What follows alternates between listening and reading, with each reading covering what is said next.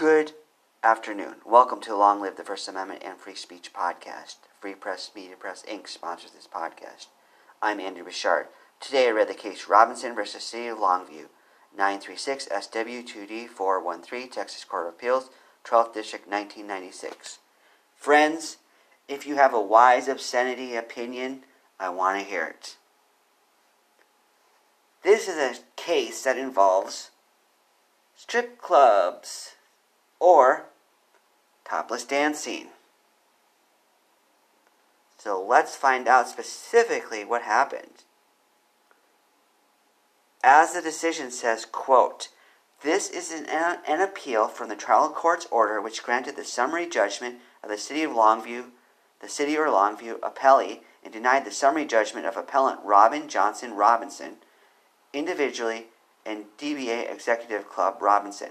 In two points of error, Robinson contends that the city's ordinance, which prohibits topless dancing at locations where alcoholic beverages are served, consumed, or offered for sale, violates the exclusivity provisions of Section 109.57a b of the Texas Alcoholic Beverage Code and discriminates against businesses licensed under such code. Longview, Texas is a home rule city. On April 14, 1994, the city enacted Ordinance Number 2386 which prohibits semi nudity and nudity in commercial establishments serving or permitting the consumption of alcoholic beverages. The ordinance sets forth specific prohibitions and penalties and authorizes the city to seek injunctive relief to enforce compliance with the ordinance. End quote. I like names that have similar first and last names, like Robin Robinson here. I've heard of people called Andrew Andrews. I don't remember a case involving Andrew Andrews, but we have run across that in life. So I wonder why parents name that.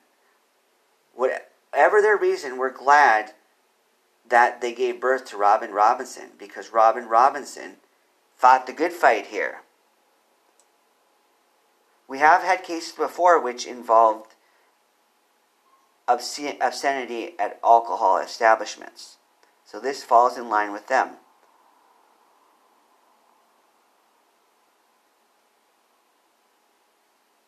It says, quote, the parties filed written stipulations in which they agree that Robinson had permitted female persons to dance or perform semi-nude at the Executive Club since April 14, 1994, while in the presence of persons who were consuming alcoholic beverages, all of which was in violation of Ordinance 2386, end quote. Anybody from Longview or anyone who's visited Longview visited the executive club? What are your thoughts about the place? Have you, by chance, visited when they were having semi nude or nude dancers? That would be an interesting tale to tell. Robinson here attacks the constitutionality of this. or the notion of the legitimacy of the law.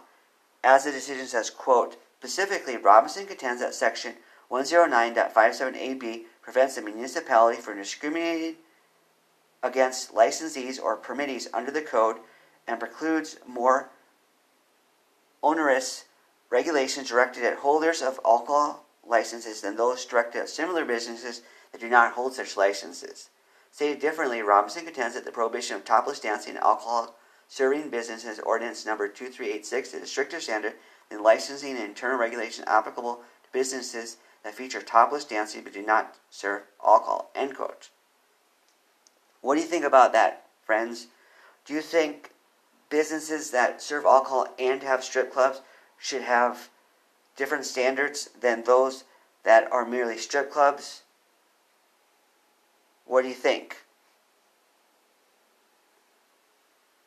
We're not here to focus on the issue of alcohol. Some people in other cases have talked about how alcohol and obscenity is a bad mixture. Therefore, they make these laws to prevent the stuff from happening. If you do want to have topless dancing, it does seem from a prudent sense to avoid alcohol because you have less legal obstacles, hoop, hoops to jump through. So, regardless of whether you believe the two should mix, from a business standpoint, it's wise to just do topless dancing.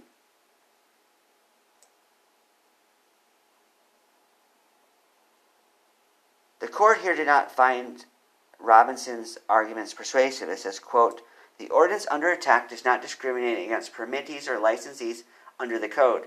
The ordinance regulates neither the sale nor consumption of alcohol, but rather exposure of certain parts of the body where alcohol is sold or consumed. End quote.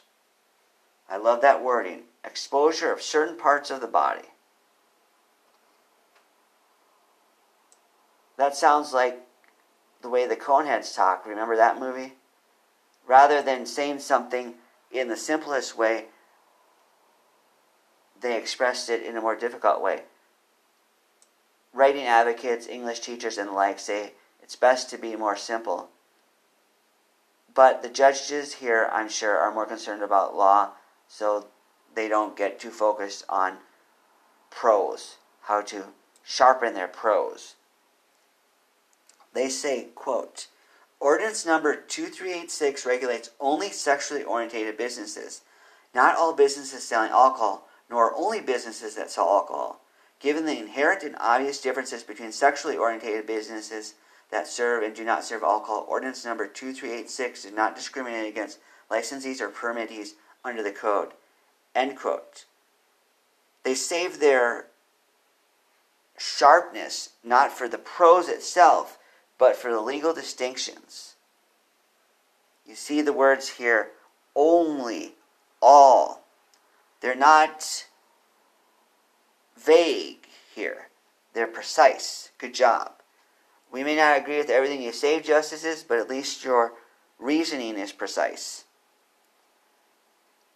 They also say, quote, Robinson has failed to establish that the ordinance in any way attempts to regulate the manufacture, sale, distribution, transportation, or possession of alcoholic beverages. Furthermore, Robinson has failed to establish that the focus of the ordinance is anything other than the regulation of sexually oriented activities in the city of Longview. End quote. How does this look for our friend Robinson? It doesn't look very good. So you want to find out what happened, what the ultimate conclusion was, the ultimate verdict? They say, quote, appellant's point of errors are overruled. The judgment of the trial court is affirmed. End quote. Bummer. Robinson, you did a good thing here fighting it. We don't take a stand on alcohol in this podcast, so we're not going to remark on the legitimacy of operating an alcoholic establishment. We do take a stance on obscenity, and we affirm obscenity here. So we applaud you for fighting for obscenity against this regulation, trying to advance obscenity in the world, and in turn advance the First Amendment.